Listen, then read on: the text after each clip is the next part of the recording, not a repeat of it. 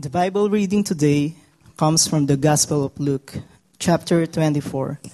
Please follow along in your bulletin.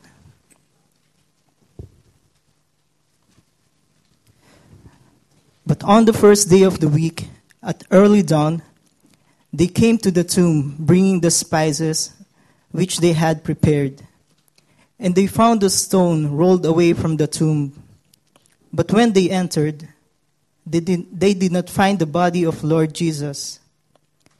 While they were perplexed about this, behold, two men suddenly stood near them in dazzling clothing. And as the women were terrified and bowed their faces to the ground, the men said to them, "Why do you seek the living one among the dead? He is not here, but he has risen. Remember how he spoke to you while he was still in Galilee, saying that the Son of Man must be delivered into the hands of sinful men and be crucified, and the third day rise again." And they remembered his words and returned from the tomb and reported all these things to the 11 and to all the rest. Now they were Mary Magdalene and Joanna and Mary, the mother of James. Also the other women with them were telling these things to the apostles. But these words appeared to them as nonsense, and they would not believe them. In 1 Corinthians 15, the Apostle Paul later wrote, "For I delivered to you as of first importance what I also received, that Christ died for our sins according to the Scriptures, and that he was buried, and that he was raised on the third day according to the Scriptures, and that he appeared to Cephas, then to the 12. After that, he appeared to more than 500 brethren at one time, most of whom remain until now, but some have fallen asleep.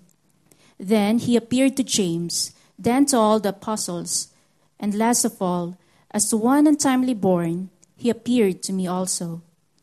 I say to you, for if the dead are not raised, not even Christ has been raised. And if Christ has not been raised, your faith is worthless. You are still in your sins. Then those who have fallen asleep in Christ have perished. If we have hoped in Christ in this life only, we are of all men most to be pitied. If the dead are not raised, let us eat and drink, for tomorrow we die." This is the reading of God's word.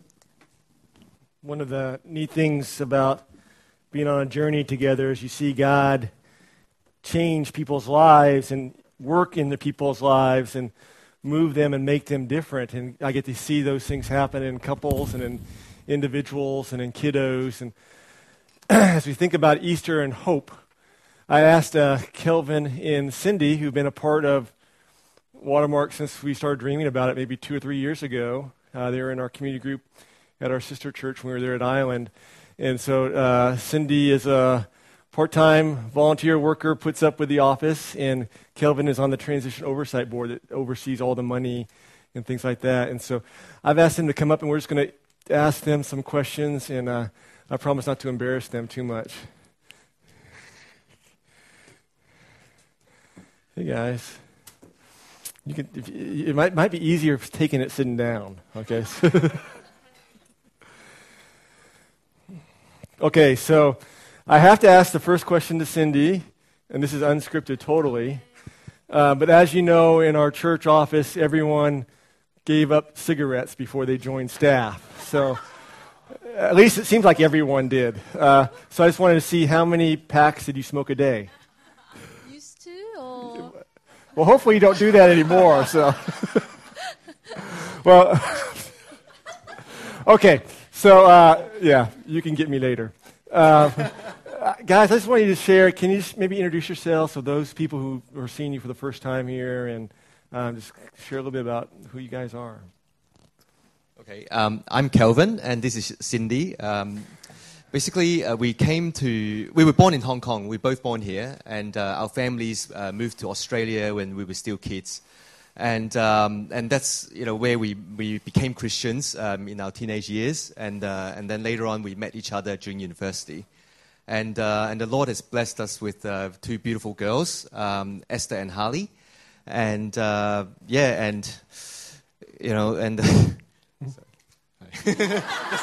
getting that shot in, you know. Get that important. Photo in there. Right, yeah. It's very important. It's all about photos. And we had our kids, and then 5 years ago we came back to Hong Kong.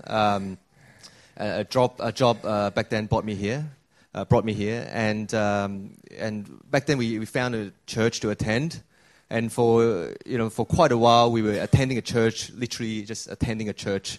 We never volunteered to help with anything. We never joined a community group, and then we realized that our faith and our spiritual lives were just going downhill. We're not growing, and so Cindy and I prayed for a community group, and behold, we found Tobin's, because his group actually allowed kids. And then we had kids, and back then everything was too hard. We had young kids, and we just way too hard for anything. And that's and that's when we got to know Tobin a bit. And after a year or so, we were called to consider be involved in planning a church at a place called Area 15. And for those of you who didn't know, that is like the reverse of Area 51, and that's where we are today now. And that was the name that we took before Watermark came about. And as Tobin mentioned, Cindy now works part-time as a finance manager for the Watermark office. And I mainly serve with the worship team and take a few pictures, and Elbert's part-time today. Yeah. Cool. Yeah. So as you've been on this journey and you're learning, and I know that there are some very difficult times in transitioning over. We all had kids who loved where we were at, and there's all these tensions and those things. But in the midst of all this time, what would you say are some of the things that God's been teaching you or you've been learning? God's really been encouraging me so much by, first of all, letting me work at Watermark. The people there have taught me so much, and they've really encouraged me. And then God's been changing. This is the Australian school system, right? You just write it right down there. You just kind of read it off your palm. And God's been really changing my heart. And it started during a meeting when my boss told me to share my testimony with 1 to 3 people a week. And I thought it was impossible. Nobody could do that continuously. And then I haven't shared my testimony with anybody for years at that point. And I thought my role as a Christian was just to bring people to church, and you would do the magic, and they would love God somehow.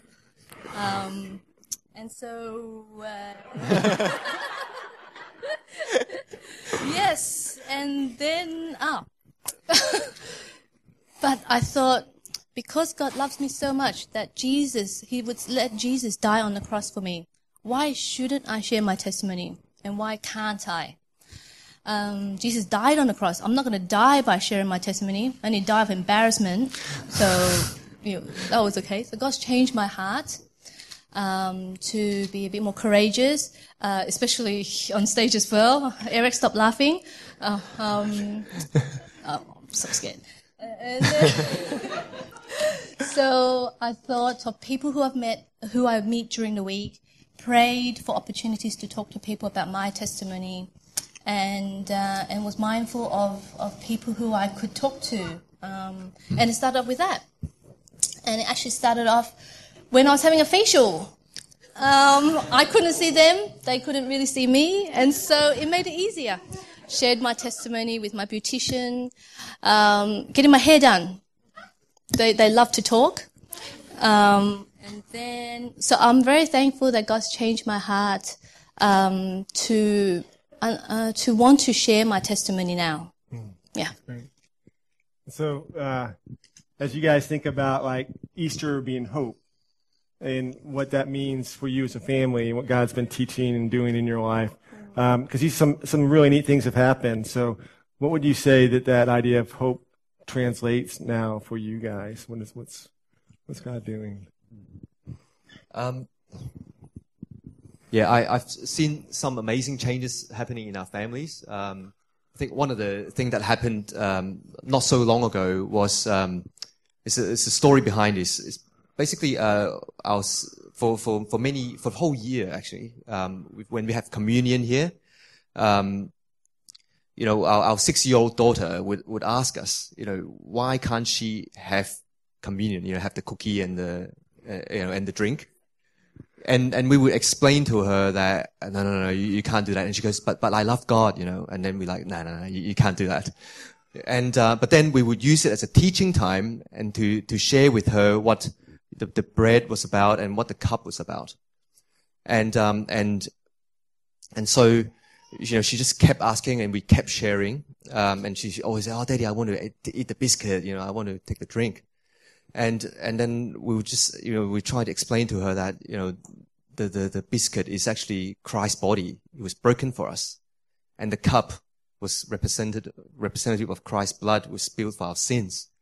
And then we also share with her, not expecting that she'd understand it all, that, the Bible warns us that if we don't truly trust in God and we take the cup and the bread, we would be eating and drinking of our own sins, which is very bad. So we tried to explain that to her, and then she somehow just, a bit disappointed, and we go on. But then on the 26th of February, which is not so long ago, Cindy was spending time with her during communion, and she asked her, would you like to accept Christ? And she basically said, yeah, I would like to do that. And then we also always check and verify, whether it was authentic, right? And then Cindy would ask, so why, and Esther said, I want to trust in God. And this is from the 6-year-old. So we could no longer doubt. And then Cindy basically just prayed with her during the communion time. And then a few days later, we checked on her again. And then I asked her, Esther, now that you've prayed and accepted Christ into your life, how do you feel? And then she said, we were just walking along the road, and she said, Daddy, I feel like a new person. And we're like, whoa, okay, new person. All right, do they teach that in Sunday school here? But anyway, from that, we've seen really dramatic changes in her life.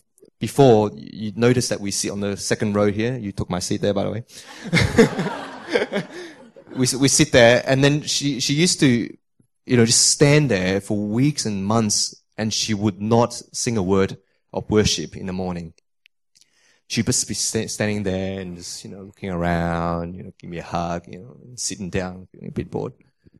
But now she would actually ask us, to join the Easter choir, sing for us in worship. And during the school interview, she would ask, at my birthday party, did we sing song and worship God? Obviously we didn't, but we sang happy birthday, right? Yeah, but unfortunately she couldn't be here today because she got sick. But she actually wanted to come up and share with you guys how she feels. Wow, that's great. Yeah. That's great. Well, that makes it. I remember the next first communion when you guys took communion as a family, and she took it for the first time. That was amazing, especially in just to see her face and all that. And I just thought, and I think that's why God has the church here, right? The church is here to reach people who don't know Him and to present the love of Christ and to help them take the next step in their spiritual journey. I want to pray with you guys and just pray for Holly and thank God for Esther and her life. Can we do that? Let's pray together. Father, we just thank you for this day. We thank you for Kelvin and Cindy, and just even as you are knitting them together as husband and wife, and as they walk with you, Father, we just thank you for the mercy and grace that you've poured out upon them. We pray for their family and for their marriage, that they would just continue to seek you and trust you for your goodness. And Father, we just praise the amazing transformation that happened in Esther. And we just thank you that you worked in her heart, in her eyes, and in her mind. And we pray, Lord, that you would help us as a church to be encouraging to her, to come alongside of her, and to instruct her about your Son, Jesus Christ. And Father, we pray for Holly, that she would come to know you at an early age, and that she would do mighty things for your kingdom. So Father, we just thank you for this family, and I know there are countless families like that in here right now and throughout this Area 15. We pray, Lord, that they would also have these stories of transformation and come to know you. And we pray these things in your Son, Jesus' name. Amen. Thanks, guys. Thanks. Okay, so you gotta be careful what the kids learn when you're teaching them, right? Especially, I don't know what kind of underwear Jesus wore. linen, I guess, or something like that. Let me see if I can get this up here. How you guys doing? Okay, well, I feel like after the video, I can just stop and do nothing because that's all you need to know. Jesus rose from the dead, and he loves us. Easter, for me, is an amazing time. I didn't grow up in a family that were churchgoers. We would be called, I guess today we'd call us CEOs, Christmas and Easter only people. And so we were CEOs. And the thing that I realized about Easter was a couple things. One is you always go to church on Easter. The second thing that we were told is everybody gets new clothes. So we always got a new set of outfit for Easter. And we always had to be nice when we went to church on Easter. We didn't quite understand the whole Easter bunny thing or what Easter was about. But one of the things I remember, even as a young kid on a military base, was that Easter was about new beginnings and hope. The Easter was about hope. And I've been thinking about that a lot just for this time and for this service here. Praying about what can I share that deals with hope in our life. Because I realize that all of us are at different stages in our journey. All of us are dealing with different things in our life. All of us need a different type of hope in some ways, but in some ways we need the same type of hope. And so the question I want to ask you is, what do you hope in? If we were having a Starbucks cup of coffee and we're just by each other, and I were to ask you the question, what do you hope in right now? What is there in your life that, if was taken away, your life would fall apart? Your wife, your husband, your kids, your job, your money, your title, your integrity, your health. What is it that you ultimately hope in, that if this thing were to be removed, that you would fall apart? And I went on this kind of quest, and I was asking people the last couple weeks, what is it that they hoped in? And I asked a friend who I've been developing a relationship with a long time. He's not here right now. He said he would never come to church. He's a rugby player. I don't quite understand what being a rugby player and never coming to church has to do with anything. But as we talked about hope and what we hope in, he gave an answer that I'd never heard before, and it really disturbed me. I didn't really know how to answer it, and I asked him, "What do you hope in?" And he looked at me squarely in the face, and he said, "Nothing." And I looked at him, I was like, "What?" And he said, "Nothing. I hope in nothing." And then he went on to explain to me his worldview. He said basically that this world began with nothing. And that when he dies, there will be nothing. And as he lives life, he says that his life basically exists between the nothings. I kind of went, whoa. Somebody's been reading a lot of French and German philosophers here. But that was intense. I actually didn't really know what to say when he said that. And so for some reason in my head, I just asked him this question, because sometimes when people talk about their philosophy, then it's different when it gets down into their life. And I asked him, well, how's that going for you? Is that working? And he got really quiet. And I think maybe in one of the few honest moments in his life, he said, "No, not too good. I'm lonely, and I fear the nothingness." First time I ever heard somebody say that. I fear the nothingness. I fear the nothingness when I consider my past and all the people I've hurt and wronged. And I wonder if there's a God, I'm in big trouble. I fear the nothingness when I look at the world around me and I see it out of control. and there seems to be no hope. I fear the nothingness when I think of my future, my family, my kids. I wonder what my kids are going to hope in as they see me as a dad hoping in nothing and trying to come to grips with the fear that I feel. Sometimes I just wonder if I should eat and sleep and die. And the minute he said that, it kind of spoke to my head, because I was like, well, that's the passage. That's what the Bible says. And so I asked him, well, how did you hear that? He said, well, I think I heard it in some kind of movie on the airplane. But as I thought of my rugby friend for these 15 minutes that I get the chance to speak to you, I wondered, what is it that we hope in today? Do we hope in the nothingness? I mean, I think if we're honest, some of us would have to say, throw away all of my costumes and all of my masks and all of the cars and everything I hide to protect myself. That is my life. One modern philosopher said it this way. He said that we live in this age of crisis, in the age where the world has lost its story.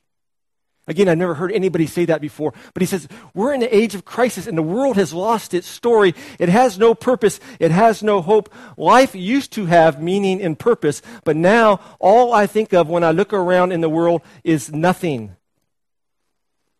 I see no hope for the sufferings of the world. I see nothing that will bring meaning. I feel nothing. Have you ever heard somebody say that?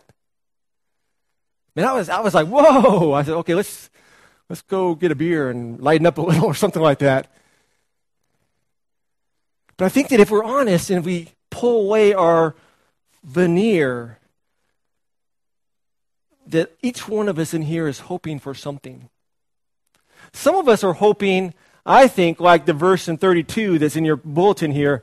Some of us are just kind of wanting to live life, and we find hope in just finding things that give our life meaning. We become gatherers. We gather stuff. We gather people. We gather education. We gather titles. We gather relationships. We gather money. We gather trophies. We gather families. And we hope that as we gather all these things, that they actually give our life meaning and purpose. I mean, that's what we're hoping in. That ultimately, if I get enough of this, then I'll be happy, I'll feel secure, and I'll be out of the nothingness. Some of us in here, I think, we're trying to find hope in being religious. We think in our mind, and I was here, we think in our mind, well, I believe in a God, and if I follow all the rules, if I do all the right things, if I come to church, if I serve, if I tithe, if I do all the things, if I know the lingo, I know the Bible verses, I know how to quote these things, if I do all these right things, if I live by my strength, if I live by my intellect, if I live by my will, if I live by my goodness, then I'm going to be and find hope. But what I realize is that person is just as bad off as the first person. Because as I walked down that road, I still struggled with I don't know how to say it. I always make up words up here. I struggle with fixing myself. I struggle with saving myself. I struggle with redeeming myself. And the Bible says that if we're one of these two people, that no matter how hard we try, no matter how much hope and power we give in our lives, that we ultimately end up in this pathway of discouragement and despair and spiritual deadness and ultimately hopelessness. And it's interesting because the passage today is the passage about hope in all the Bible. I mean, I don't know if you've realized that when you've read it. I've read it hundreds and hundreds of times, and sometimes I just kind of skim through it, and I don't think about it, but it is the passage of hope. It's important to realize that in Jesus' day, historians tell us that there were at least 24 messiahs that came about. Did you know that 24 messiahs? 24 men who came forward, they gathered large groups of people around them, they led a movement, and the movement was a movement of hope and freedom from the Roman government. And historians tell us that out of those 24 men, all of them were captured, all of them were killed, and after their death, all of their followers disbanded and disappeared. All of their followers lost hope, except for one group, the followers of Jesus. And something happened to the followers of Jesus that took them from guys who were running and hiding and fearful and hopelessness to a place where they started a movement that changed the face of history in the world. And it's found in this passage right here. If you look at your bulletins, we're going to read it together really quickly and just go through it. Luke 24, 1 through 11. But on the first day of the week, it's early dawn, they came to the tomb bringing the spices which they had prepared. And when they found the stone rolled away, we have pictures of it up here, they entered into the tomb. And when they entered in, they didn't find the body. Now, it's very interesting to me. This passage has a lot of craziness to me because we're studying Luke as a church. And what we realize in this passage is that over and over and over again, Jesus is saying, hey, kill me, and third day I'm coming back. Hey, kill me, and the third day my body is resurrected. Hey, kill me, and it doesn't matter if you kill me because on the third day I'm coming back alive. But when we get to this passage in the Bible in Luke 24, there's no one at the tomb. It's because his disciples didn't believe it. I mean, they didn't have a way to comprehend what he was talking about. They had never seen a resurrection like he was talking about, and they weren't at the tomb. I mean, this was the greatest event in human history. And there was no one there. I mean, if we make an announcement that there's going to be a new stamp or a new Hong Kong dollar bill, the next morning at 5:30, there's 5,000 people lined up to get these dollar bills and these stamps. 5,000 people for a stamp and a dollar bill or a free little chess set. But here Jesus says this is going to change everything. And no one is there at the tomb. Isn't that strange? They didn't believe. They saw him crucified and they lost hope. In fact, the thing that's even harder is the first people to the tomb are the women, and everyone knows that women are worthless. That's not what I mean, but that's what, in Jesus' day, that's what they said.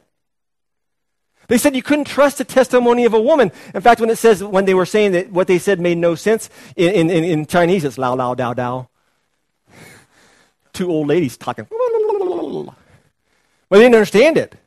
I mean, for the first 200 years, every Greek philosopher who tried to disprove Christianity, he always used the fact that the witnesses were women, and everyone knows you can't trust a woman because they're hysterical. And so Luke uses women to verify this amazing event, and they come into this tomb, and they're perplexed. The word means at a loss. They don't know what to do. And two men, we're told later in Matthew and Mark that they're angels. They stand there in gazing clothing. And the women in verse 5 were terrified. They bowed their faces to the ground. And the men said to him, why do you seek the living one among the dead? And then in verse 6, they say 8 words. And these 8 words give ultimate hope to Jesus' disciples. They say 8 words, and these 8 words give ultimate hope to you and me. And the words are on the screen. He is not here, but he is risen. These 8 words change history. These 8 words give his disciples hope that no other group of followers had. These 8 words push men to sacrifice their lives, and they die, some of them terrible deaths, for these words. And it's not just these words, because if it was just these words in a closed tomb, it would mean nothing. And if it was a closed tomb and someone walking around that looked like Jesus, it would mean nothing. And if it was an open tomb and there was no body, it would mean nothing. But there was an open tomb and Jesus walking around amongst the people for 40 days.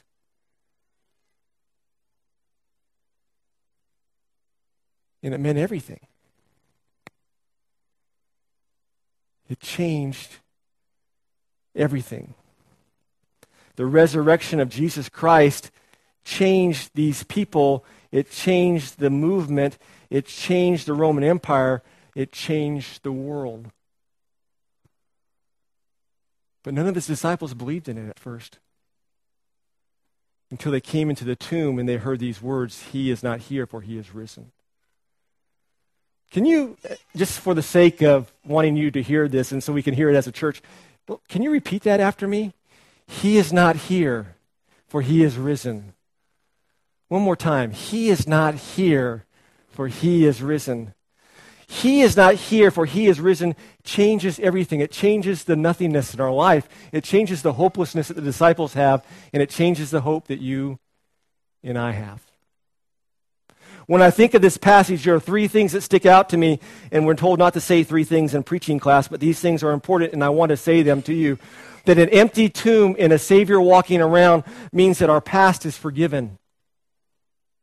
An empty tomb and a Savior walking around means that our past is forgiven. And no matter how hard, no matter how bad we've blown it, an empty tomb brings forgiveness, mercy, and grace. This is what I wish I could have told my rugby friend. But I didn't have enough courage to do that. Because he was tough. And he believed in the nothingness. But an empty tomb changes everything. It's very interesting in this passage because every time in all the Gospels, Jesus asked for Peter. Now, you got to remember this is important because Peter blew it. Peter was in the garden. He was there. He could have stuck up for Christ. And at the end, he denied Christ 3 times with profanity, and he ran away. And every time Jesus says, bring Peter, bring Peter, bring Peter. Now, if I were Jesus and I said, bring Peter, it meant I wanted to get in trouble. I wanted to kick him out of the club because he screwed up. But what we see in the Gospels is he takes the guy who failed the worst at the most critical moment, and he loves him. He changes him. He brings grace and redemption into his life. And an empty tomb means that no matter what you've done in your past, no matter how bad you've screwed up, no matter where your fears are, an empty tomb and Jesus walking around means that all those things are fixed. An empty tomb and a Savior walking around means that my worth and my identity, my significance never changes. I mean, think of this. We live in a world where everything is changing so quickly. Information, technology, our jobs. We wonder if we're going to have a job the next day. We wonder if we're going to have money the next day. I have friends that wanted to retire, and now they're worth 1/2 of what they were before, and they can't retire. And some of my friends were looking at our portfolios and every day we're going and looking at the bank account and seeing, what am I worth and what can I do and when can I retire and how am I going to survive? And an empty tomb says it doesn't matter because God is in control and he can take care of you. And that he paid the most expensive thing, his son Jesus Christ, the greatest cost, and that cost is never going to diminish. So when you walk into earth to work and your boss creams you or slams you, your spouse is angry at you, or your kids disobey, or you lose your job, or whatever happens in your life, and the doctor tells you you have cancer, it doesn't really matter because your worth is secure and God is in control. And he's going to take care of you.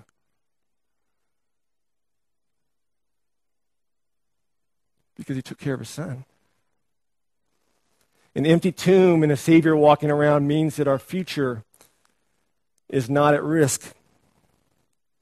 That there's more to this life than the nothingness. And because we have an empty tomb and we see Jesus in teaching and we know that he resurrected, we know that his words are true and we can trust him. You see, if Jesus was still in the tomb, as Paul says in Corinthians, we might as well just eat and drink and fornicate and do whatever. I don't know if we can say fornicate in church, but fornicate because that's all there is in life. Because when you die, you just go to the worms. You go to the nothingness. But because there's an empty tomb and Jesus rose, it meant that his words were true. It meant that when he paid for our sin, that God said, the payment is accepted. Because if his payment wasn't accepted, Jesus would still be in the tomb and we would be walking around in our sin. And we'd be looking for another Messiah. But because Jesus is resurrected and there's an empty tomb, our future is secure because God accepted him in our place. And so on this Easter, when you leave here, I want you to remember a couple things. And one of them is no matter how bad you've blown it in the past, an empty tomb means forgiveness. No matter where you're at, no matter where your stock is, no matter how you judge yourself and your worth, your title, how people see you, it doesn't really matter because when they look at you and when God looks at you, he sees his son, Jesus Christ. And that never changes. And finally, an empty tomb means that our future is secure and we can trust God with everything. We can trust Him with my life. We can trust Him with my finances. We can trust Him with my family. We can trust Him with everything because He's good. Now, I don't know where you are today in your journey. I don't know what you're hoping in. I don't know what you're trusting in. I don't know if your life has a story. After working in ministry for 30 years, I'm pretty sure that there are some of us in here whose lives have no stories. And our lives have no hope and no meaning. But the story of the resurrection, the story of Easter, is that you don't have to continue being surrounded by the nothingness. But Christ erupted from the grave to free us and bring us back from the family. I shared this with a friend, and he said, well, why don't everyone believe if it's that simple? That's a good question, isn't it? If you can prove it and it's just right out there, why doesn't everybody believe it's that simple? I was like, dude, that's a great question. And I thought about my life, and I realized probably some of us don't want to believe because we don't want to stop being God in our life. And if we believe in a Savior who's risen, that means that we're not God anymore, but there is really a God, and we have to deal with Him somehow. And that makes me feel uncomfortable. If you're like me, it's just because I was intellectually lazy. I mean, I saw the information there, but I didn't really want to think about it. I didn't want to pray about it. I didn't want to say, okay, God, if you're real, will you show me? I was just lazy. But the message of Easter that we want you to hear, that I want you to hear, that you can run out of here afterwards. Hopefully you'll go to the outreach because we're going to have we have 800 Easter eggs. We've been praying for good weather. We have food. We'll have drinks and ice cream. But the message of Easter, the message of Jesus is that Jesus is God. He came to earth to live a life that we could not live. He was crucified to pay a debt that we could not pay to satiate a holy, righteous God. That He was put in a tomb, and 3 days later, He rose. And that resurrection changes everything if we understand that. I was working on my sermon last night, and my 5-year-old came into my room. I should have just let her come up here and do the sermon. It would have taken me 2 minutes. She comes in and she goes, what are you doing? And I said, I'm working on a sermon. She goes, well, tomorrow's Easter, right? And I said, yes. And she goes, that means Jesus rose from the grave, right? And I said, yes. And that means God loves us, right? And I said, yes. Do you want to come do the sermon next week? But that's the message of Easter. And our hope and our prayers, wherever you are at in your journey, that you would join us as a church family in taking the next steps towards an amazing Savior who's walked out of an empty tomb, and He's walking around right now. Let me pray. Father, we thank You for this day. We thank You for the tomb. We thank You for Your word. We thank You that You did not leave us for the nothingness, but that You gave us ultimate hope and ultimate purpose in an ultimate relationship with Your Son, Jesus Christ. I realize even now that there are many of us here who this is probably the first time they've been in the church, or they haven't been in a church for a very, very, very, very long time. And Father, I pray that You would speak to them. I pray that they wouldn't be intellectually lazy. I pray that they would realize that there is a God and they are not Him. And Father, as we come together as a family and journey together and help each other and encourage each other, I pray, Lord, that You would show Yourself to them. And Father, for the rest of us in here who are Your children, but we're still trying to live a religious life, help us to realize that You've already paid all of our debts. Help our lives be one of response to what You've done for us. Help us to realize that You're good. Because You're good, we can trust You with all things, even things that we're even afraid to talk about. And so, Father, we pray that this Easter Sunday, this new Sunday, this day of new beginnings, that you would give us a new beginning in our hearts, that we would find hope and peace and love. And we pray all these things in your Son, Jesus' holy name. Amen. Okay, so choir, great, amazing job. Melissa, thank you for all you guys. You're all, everybody out there is just, who are you, young man? That was great, guys. Hey, that was, I just want to share with you right afterwards at 1 o'clock, we're having a Easter egg outreach on the podium up there. We'd love to invite you just to come grab some food, hang out with the families there. It's from 1 to 3. The church will provide drinks and ice cream cones afterwards, so just grab some food and come hang out. And if you're not in a community group that's focused on doing an outreach, we still need your help to help us with the outreach. That would be a great, great event. Also, next week we have a church-wide buffet lunch, and so we want you to invite you to come. It's on the house, as everything is in Hong Kong right now, on the house. And so we'll eat right out there right afterwards, so invite a friend. This would be a great opportunity to introduce them to the church and to the community and what's going on here. And on April 17th, a Tuesday, we're going to start a marriage class.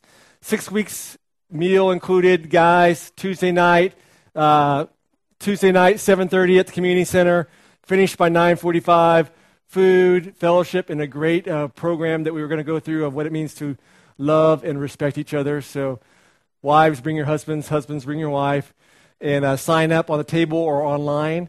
And beyond that, I have one thing to say. It's Easter. That means that Jesus rose from the grave and he loves us, right? That's what my 5-year-old told me, and I believe 5-year-olds, right? So, guys, we're so glad you're here, and we hope that as you leave here that you would bask in that truth of God's relationship and desire for you. There'll be people up front with the lanyards on who have been trained to pray for each other and pray for people. So if you have a prayer request, please grab them and just pray. And I'm going to close with just a quick prayer. I just feel like if you've never invited Christ into your life, I'm just going to do a quick prayer of what that looks like, and just because I feel like we need to do that as we talk about a church reaching out. And we'll hopefully see you at 1 o'clock. So let me pray for us. Dear Jesus, I thank you for rescuing me from the nothingness. I come before you now, and I give you my life and who I am. I trust you to be good. I trust you to be God. I trust that the grave is empty and that you are alive. As I walk in that faith and that power, I ask that you would fill me with your Spirit. Show me the hope that the disciples had. Help me to walk in the newness of life on this day, which is all about newness and hope, Easter. And Father, for the rest of us, I just thank you for what you're doing in our lives, that we're on a journey and we're taking baby steps. Just help us to encourage each other in those steps. We pray for the outreach and the fun today in the podium. Pray that it doesn't rain. Help us to have fun and just to enjoy this beautiful day you've given us, a day of hope and a day of newness. We love you. We pray these things in your Son, Jesus' name. Amen. God bless you guys. We'll see you back here. We'll see you over there at 1, hopefully, and then we'll see you back here next Sunday.